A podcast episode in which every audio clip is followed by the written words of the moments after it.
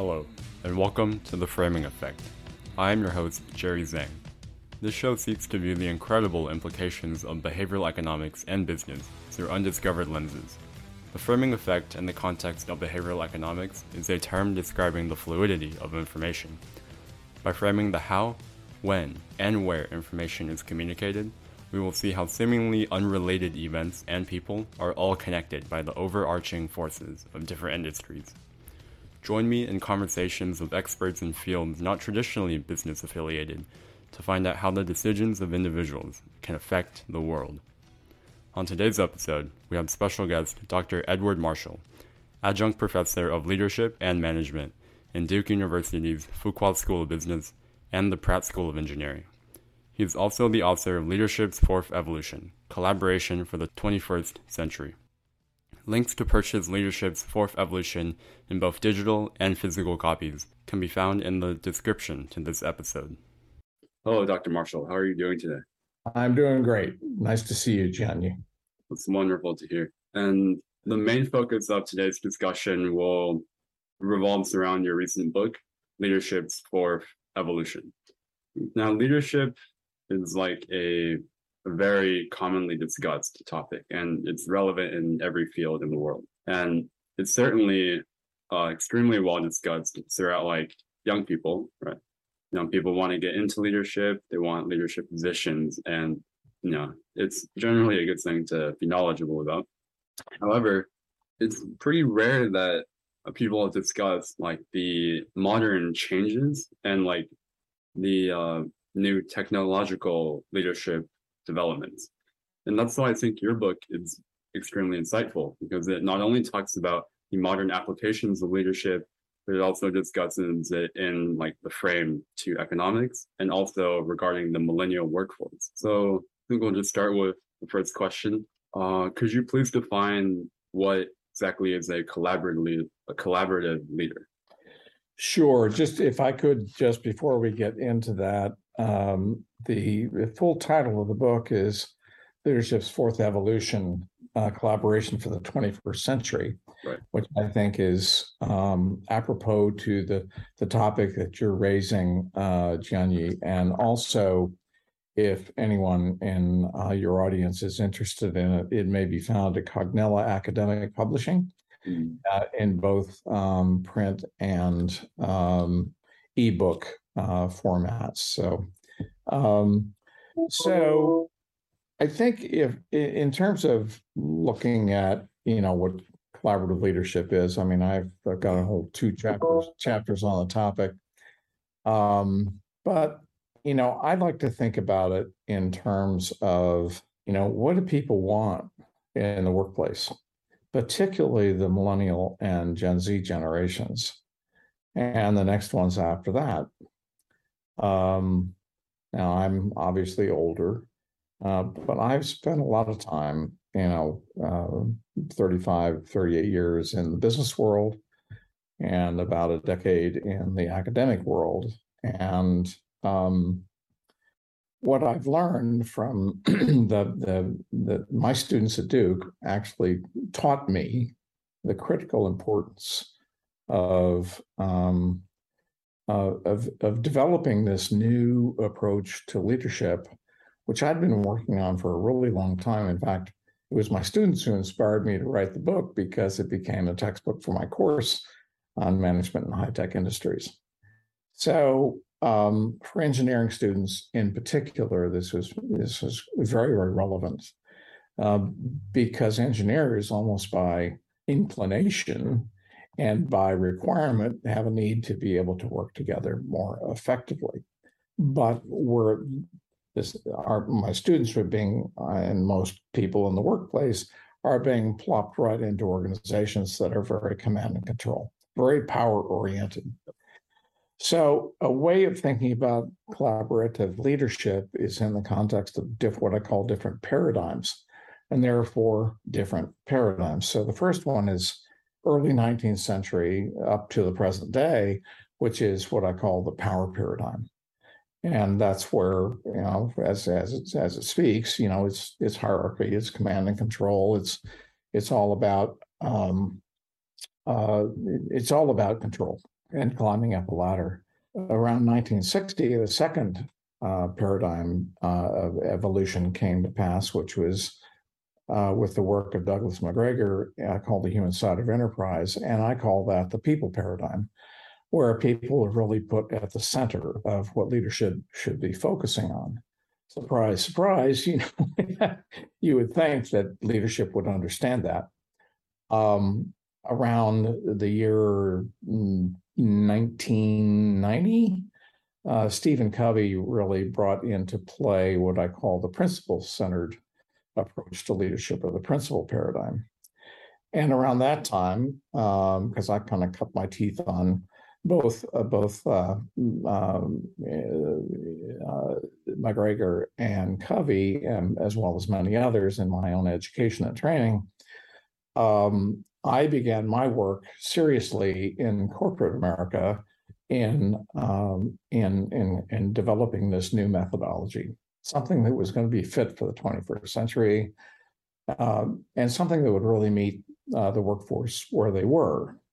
So what I what I learned from talking with people, working with teams, senior leadership, doing my own reading, is that people want uh, to be acknowledged for who they are, for what gifts they bring to the workplace, for their contributions. Um, people want to come to work feeling good about the place that they work for. Um, they want to be proud of of what they're doing and who they're working with. Um, and so, what kind of leadership philosophy, if you will, or paradigm, actually meets that? Well, uh, certainly not the power paradigm, which is where most people are today. Um, and and I'll get to that in just a second. But um, the the people and principle centered paradigms actually went a lot further along the road of recognizing the importance of people and recognizing the importance of principle in in, in running an organization. But the um, they still functioned within a top down hierarchical kind of uh, organizational structure. So it was what I call more benevolent power. um, and so in collaboration, I, the cr- critical distinction is it's principle based. It's certainly people centric, but it shifts the whole way of working from power or people or you know the cult of personality uh, to um, to principle and so that means that the leadership framework, collaborative leadership, is a principle based approach to leadership. And, you know, we can get into that more, but if you're looking for a specific definition, uh, in my book, I've defined it as an ethical, principle based philosophy of service that is about serving others that builds a culture of psychological safety, ownership, and trust all of which empower the workforce. And I, in all of my work uh, consulting with some of the nation's and world's best corporations, I've never met an employee who didn't want to be empowered. So, how does that match up with where um, this generation is? Um, Deloitte has done some excellent research on uh, what the millennial generation and Gen Z generation want in terms of the, the workplace and in terms of their lives. And having three millennials of my own, um, and in talking with them, they want all the things I talked about before and are incredibly frustrated that they are in these organizations that are top down, micromanaging, you know, uh, HR driven, results oriented only kinds of organizations, and it it, it sets up a very very difficult um, environment for them in which to work.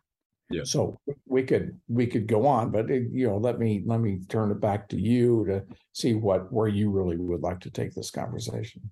Um, I mean, I think that's what you said about the employees wanting more empowerment. That's certainly a fundamental aspect of almost like human nature people mm-hmm. want to do something fulfilling they want to feel like they're contributing yes in some ways, um, I, I totally get that.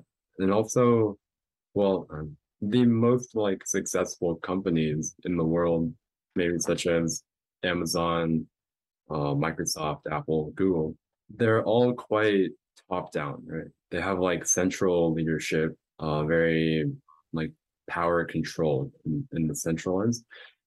And the workers down below probably have very little say in the actual and, and direction of the company. Right. And yet they make trillions of dollars and bring in massive revenue. But certainly it might not be as ethical as collaborative uh, the collaborative method. Um, do you think there's like a balance between like maximizing company success and uh, like raising ethics within the company culture? You know, um, I have learned that the way in which you in it, the companies that engage the workforce that give them a sense of ownership and safety where people trust each other are going to be far more productive um, in terms of the capacity of their workforces.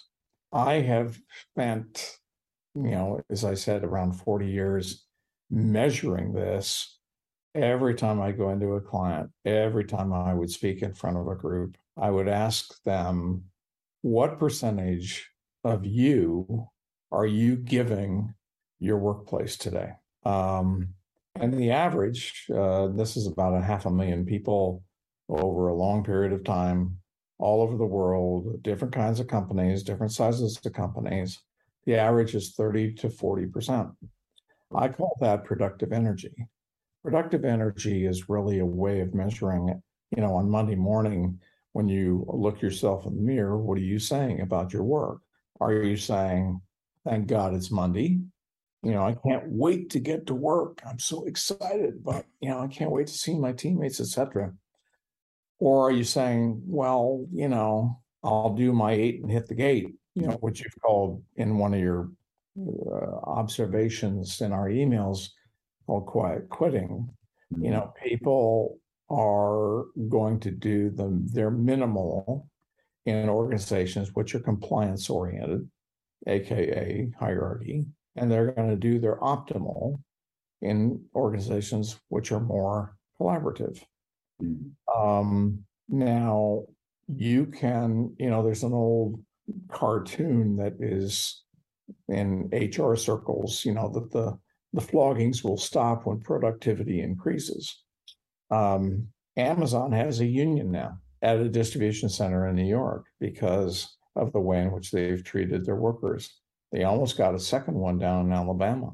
Uh, workers are organizing all kinds of Starbucks. I think they're up to around 50 right now for the same reason.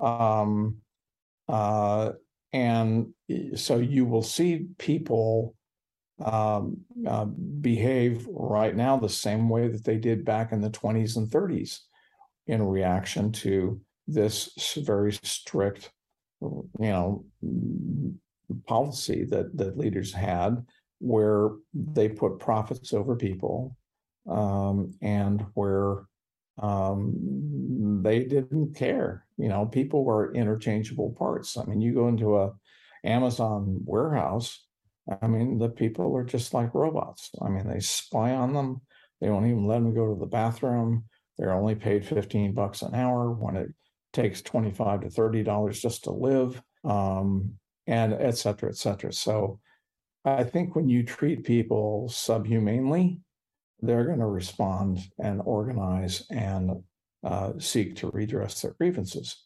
when you give people the optimum when you think of uh, ben and jerry's ice cream or you think of Chobani or you think of uh, some of these other companies where they've given the workforce a greater degree of latitude. I mean, I worked for one company where um, I helped them. Um, they had a thousand employees. They're a high tech company, um, uh, and uh, they had two levels of organization. They had two senior managers, and everybody else was an associate. And they did it as an experiment for a year. And after a year, the workforce was asked, do you want to go back to all of the levels, you know, the six or seven levels, or not? And they said, no, we want to stay right where we are. When I worked at DuPont, um, in the IT organization down on the Gulf Coast of Texas, they had seven levels of organization and 250 people. Uh, we stripped out all but two layers, put them into collaborative teams.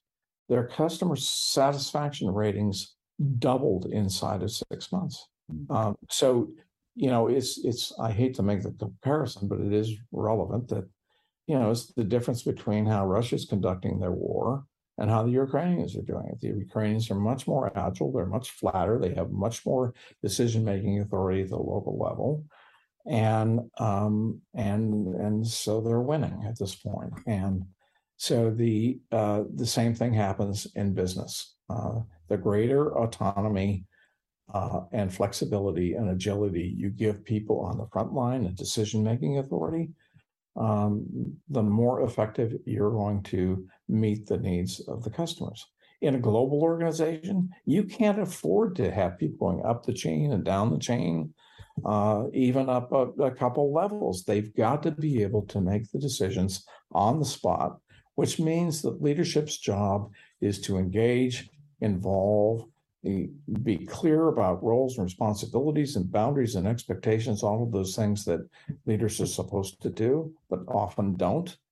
Um, and um, you know, so I, I hear, I feel myself getting on my soapbox, but yeah, I, I feel strongly about this. Yeah. It's incredibly insightful. Um, yeah, I totally get the fact that the companies that actually allow their uh, employees to fully perform to their highest ability would be more productive. And have you ever, with all the companies you've worked with, have you ever ran into a company that's um, kind of pushed back against your ideas? Like perhaps a really large company that wants to maintain strict control for some reason. Well, uh, when I was developing this, Gianni, and I'm dating myself here, uh, when I was developing this methodology, I mean, I didn't call it collaborate. We didn't know what it was called. Mm-hmm. In fact, a senior executive at DuPont uh, in 1990 told me not to use the word. And I asked him why, and he said because that's what they called the, the collaborators in France during World War II. Um, so it has collaboration has two definitions. One is the one we like is working together, but there's another one called working with the enemy. So there have been collaborators in every single war, including the one that's going on right now, um, working with the enemy which is betrayal and you know which seems ob- you know the opposite of trust right? Yeah. Um so the um i think it's important for us to to keep in mind that um what a leader's primary responsibility is to i used to work i remember one executive team that i worked with he said wow we need more results i said okay i got it so I went to the, the whiteboard and I put over in the far right hand corner the word results. I said, and then I drew an arrow backwards. I said, How are you going to get there? And he said, Well, we got to have, you know, good prices. I said, Okay. And how are you going to get that? And after about 15, 20 minutes, asking, How are you going to do this? How are you going to do that? How are you going to do that? They finally got back to, oh yeah, we gotta we gotta treat the people right. Hmm.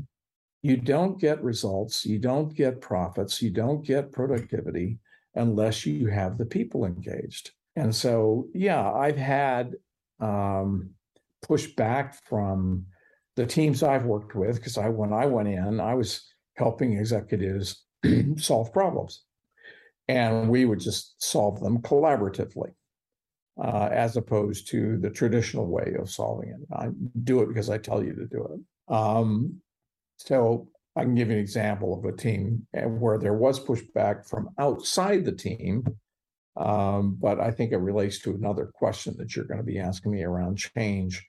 Um, but you, it's, and I rarely, sometimes there was pushback as I took them through the collaborative team governance processes and some of the steps as a facilitated the change process uh, from an individual but that team, that individual then had responsibility uh, to other members of the team. How are they going to work with each other? Um, and so I put the onus squarely on them. Um, as opposed to, you know, the consultant isn't going to tell them how to how to function. I was facilitating a process where they decided how they were going to work with each other, and it was their choice and their decision. Um, but yeah, there's always resistance to change, which is something we can talk about. Hmm. Um, in a further section of the book, I read about the actual like types of leaders and the characteristics of leaders that make them more uh, successful. And a significant factor was the like balance between uh, emotional intelligence and analytical mm-hmm. intelligence. Mm-hmm. So, could you describe a little bit what is emotional intelligence and how it uh, relates to the functions of a leader? Having worked with engineers my entire life and then having taught them for the last six years, um, and having come from an engineering family, I'm very familiar with this dynamic.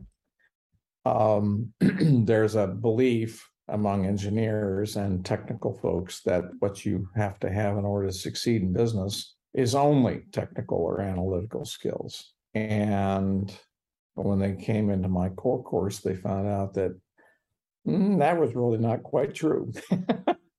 um, you know, uh, a requirement for entry into any position is obviously you have to have the competence and the intellect and the analytical abilities to to to to do the job. But in order to be successful in that job, let alone to grow within the organization, you have to have people skills. Um, and central to that is EI or emotional intelligence.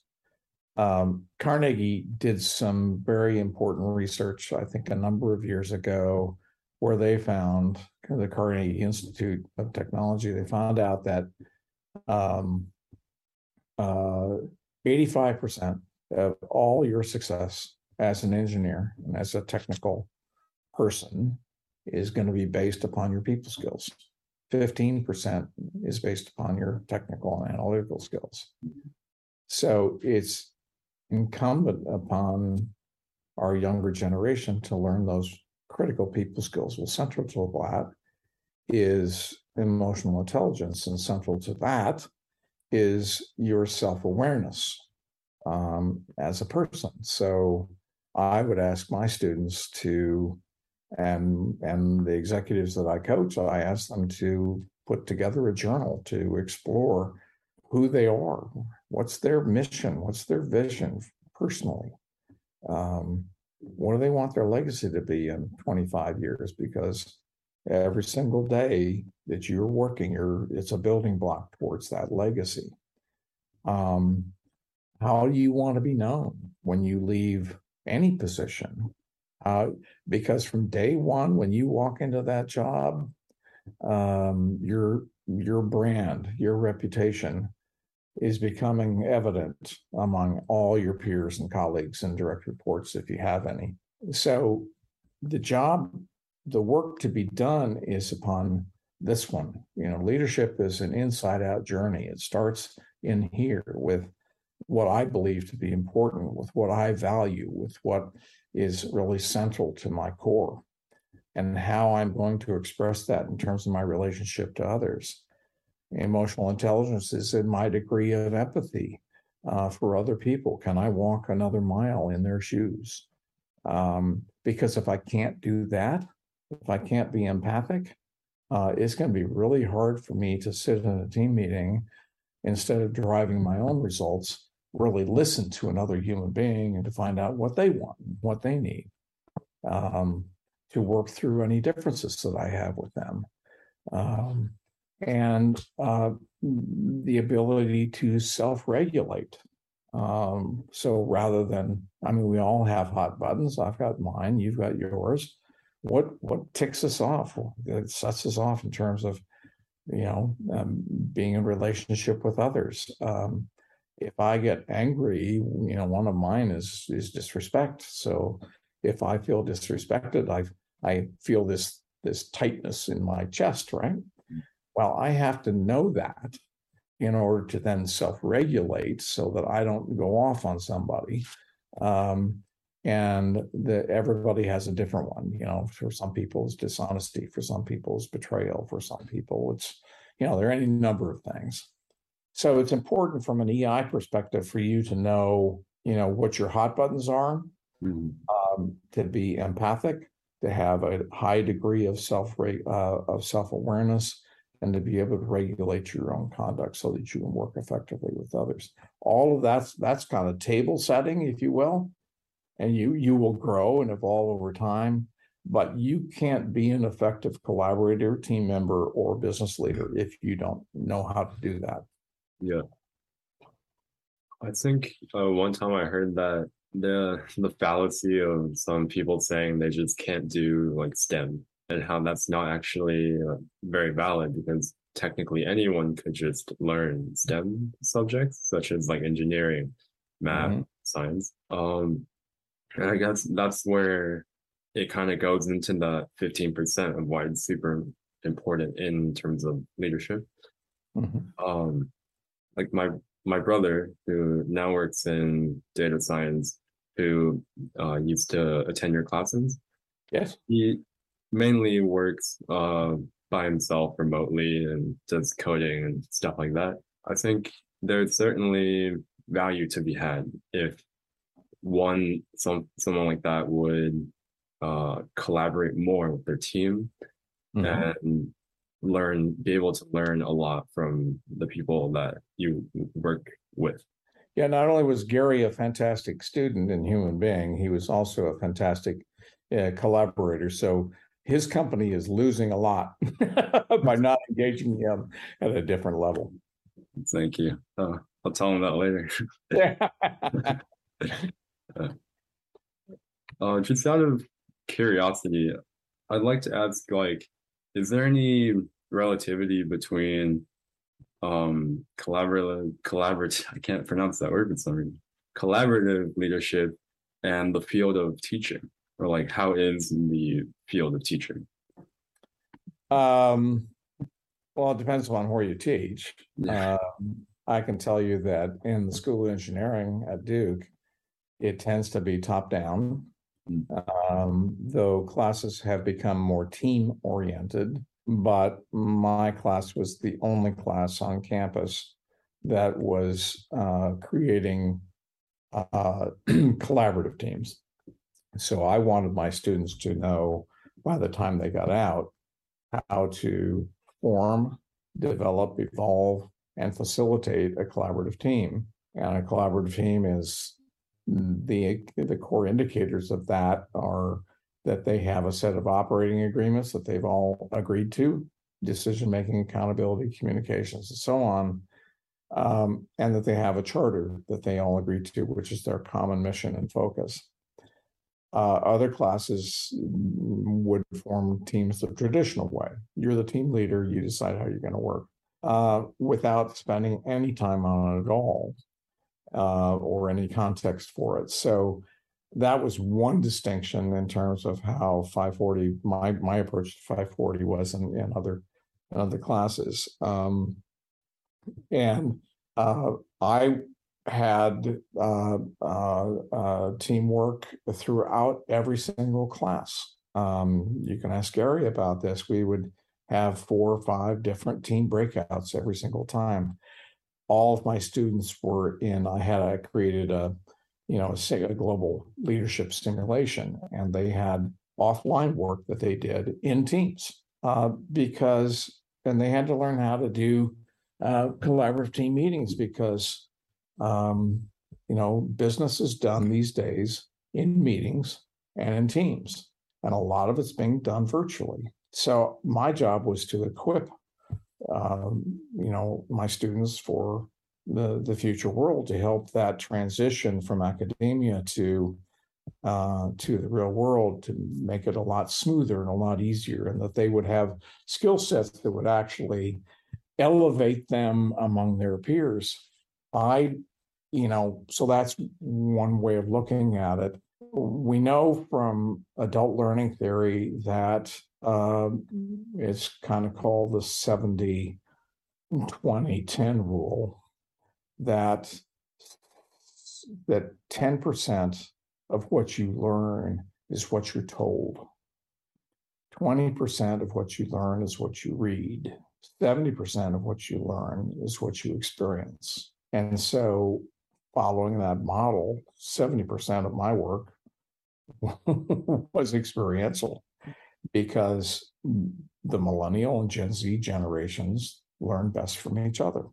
Um, so I think it's, you know, when you put that approach together with a collaborative philosophy where I'm the ser- I'm of service to my clients, my students, um, and the whole focus is on preparing people for you know a world that is in chaos right now I think it's the only responsible way to teach them. But you know, that's that's just me.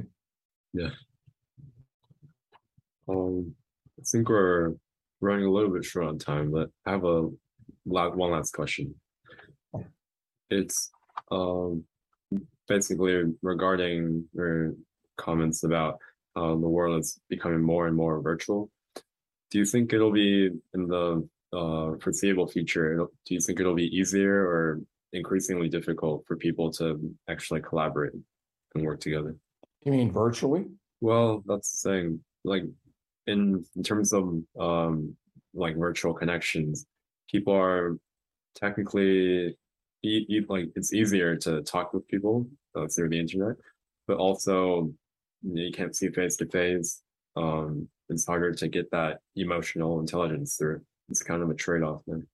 Yeah, it's kind of kind of hard to really connect with another person when you're in a two dimensional space. Um, uh, I, I taught online for two years because of COVID, and can personally attest to you lose, you do lose something. I loved being in the classroom. I love being in the workplace, um, and in the global workplace, it's all virtual because you know I think one of the things that COVID did was it helped business leaders realize they didn't need to have a high travel budget in order to be able to conduct their business.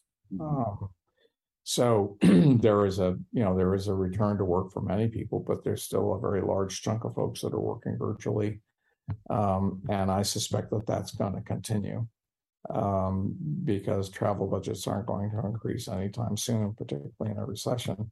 Um, but uh, the key to success in working together virtually in combination with being in person is having a, a shared culture where we're all in this together. And the mistake that many companies make is they don't create those collaborative cultures where that happens. So um, I hope that helps. I certainly hope you know one day uh, for example, I can get to do this podcast in person and meet with people, uh, not just through Zoom, but like face to face. Yes. Yeah. Uh, that's all the questions I've prepared for this time, and also Zoom timer is going to run out soon. So, thank you so much again for participating and having this conversation today. It's a it, it's a pleasure to have been invited, and thank you uh, to all of you who are listening. So I appreciate it. If you want to get in touch with me, I'm at edward.marshall at duke.edu. Thank you so much for listening. And special thanks again to Dr. Marshall for sitting down for this episode. If you have any feedback or questions regarding this podcast, please contact the Framing Effect PC at gmail.com. Please follow us on Apple Podcasts, Spotify, Amazon Podcasts, and Instagram. And be sure to tune in next time. Thank you so much.